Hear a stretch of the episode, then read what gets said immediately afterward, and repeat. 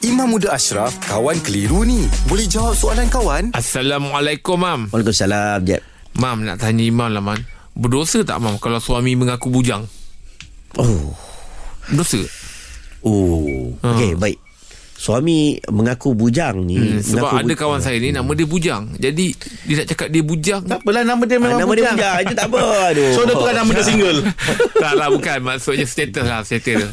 Ah, Okey, status baik. dia nak bagi tahu yang dia dah berkahwin tapi Hmm. dia nak cakap dia bujang. Okey baik sebenarnya bila sebahagian ni ni ada isu ada isu orang cakap bila you cakap you bujang mm you dah seolah-olah mentalak isteri you. Mm-hmm. Okey, jadi saya nak betulkan Oh, statement Imam ni. cakap Okey. UI eh. Ha? Imam cakap UI. Ayo selah ya, kan We all sendiri kan Orang dah bersara eh.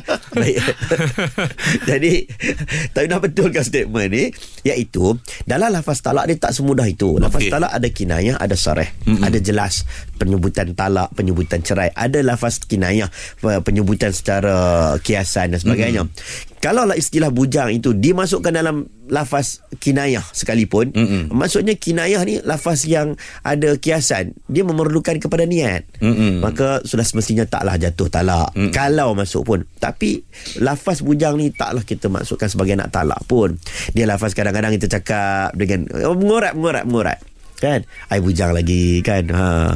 Boleh bermaksud Banyak mas- definisi bujang Bujang tiga ke mm-hmm. ha, Bujang tu bermaksud Tapi dia je lah yang tahu niat dia kan. Yelah dia Itu tak ada masalah hmm. Cuma kesalahan menipu tu Ha, itu Adalah. cerita lain lah. Kesalahan menipu Saya bujang ha, Perempuan tu ingatkan dia betul Tak ada suami Tiba-tiba rupanya dia sedang bercinta Dengan suami orang ha, Kesian teranaya lah Allah, perempuan tu Ah, wah, kesiannya. Jadi kalau boleh tu Kita janganlah bohong Cakap lah betul-betul uh-huh. Aida ada Aida berpunya Dia Hmm, takut lah. mam, takut tak dapat. Hmm. Ha, itulah kan kadang-kadang benda tu teknik tu kena betul. Ha, kan. Betul tak Jeb? Ha. Saya. Ha. Ha bujang. Eh, saya dah kahwin. Ah. Nah. Sebab bujang Itu ni banyak jawapan masuk. Ya, yang penting tu, bujang ah. banyak masuk. Ada sebahagian bujang contohnya dia cakap, "Suami isteri balik kampung, Ah, ah. aku tengok bujang ni." Ah, dia bergurau. Ada juga yang macam tu lah. Bukanlah istilah tu dia nak bagi tahu dia talak. Hmm. Tak, dia nak bagi tahu kesunyian, Hmm. Ah, keseorangan. Oh, okey. Faham, faham. Tapi lain maksud dia mam eh. Ha. Lain maksud dia. Okey, terima kasih mam. Alhamdulillah. Selesai satu kekeliruan. Anda pun mesti ada soalan kan? Hantarkan sebarang persoalan dan kekeliruan anda ke Sina.my sekarang.